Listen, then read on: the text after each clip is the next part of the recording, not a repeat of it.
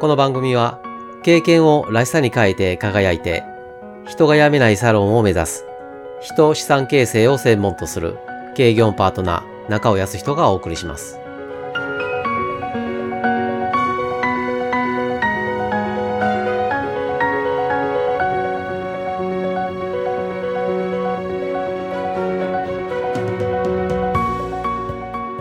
前回の方針編では教育を受ける側の状態を4つに分けることについてお話ししました。その4つとは、スキルもマインドも高い人、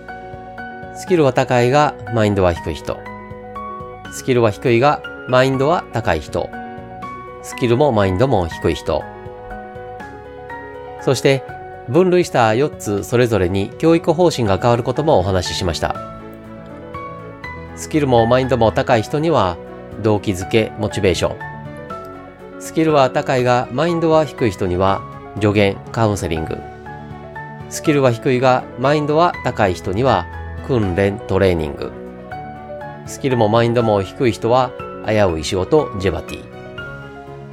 今回は動機づけ編として、スキルもマインドも高い人に対する方針について深掘りします。さて、動機づけというと気持ちの部分が大事で、気持ちをどれだけ高めるかが全てのような印象が強いかもしれません。そこで、モチベーションが高まるメカニズムについてまずは確認したいと思います。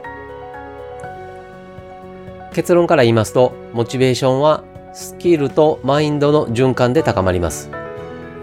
詳しくお話しします。例えば、今までできなかったことができるようになると自信がつきます。つまり、できなかったことができるようになるというスキルの高まりが自信というマインドの高まりにつながります。次に、自信がつくと上手くなりたいという思いが生まれ、努力してうまくできるようになります。つまり、自信から上手くなりたいというマインドに高まり、スキルの高まりにつながります。そして、うまくできるようになると、継続が大事だという思いが高まります。つまり、努力してうまくなれたというスキルの高まりが、マインドの高まりにつながります。さらに、継続の先には、もっと上手くなりたいという思いが生まれ、努力してもっと上手くできるようになります。つまり、上手くなれたことからもっと上手くなりたいというマインドに高まり、スキルの高まりにつながります。もっとうまくできるようになると、これをやることの意味は〇〇だと考えるようになります。つまり、もっと上手くなれたというスキルの高まりがマインドの高まりにつながります。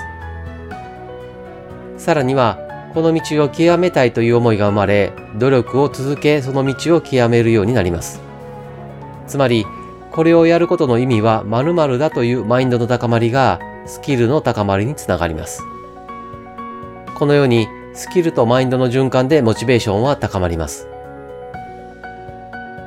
話は戻りますが、動機づけを教育方針に据える対象はスキルもマインドも高い人です。スキルもマインドも高い人はこれらの循環に入りやすいと言えます。そのため動機づけが有効なのです。逆な言い方をしますと、スキルとマインドの両方が高くないと、動機づけは無効になります。モチベーションを高める類の本やお話はたくさんありますが、対象となる人のスキルとマインドの状態を見誤ると失策となります。動機づけという教育方針をとるのは、スキルもマインドも高い人に限定することが大切です。そして、重ねて大切なのが、先にお話ししたどの段階にあるかをキャッチアップし、スキルアップを促すのか、マインドアップを促すのかを見極めることです。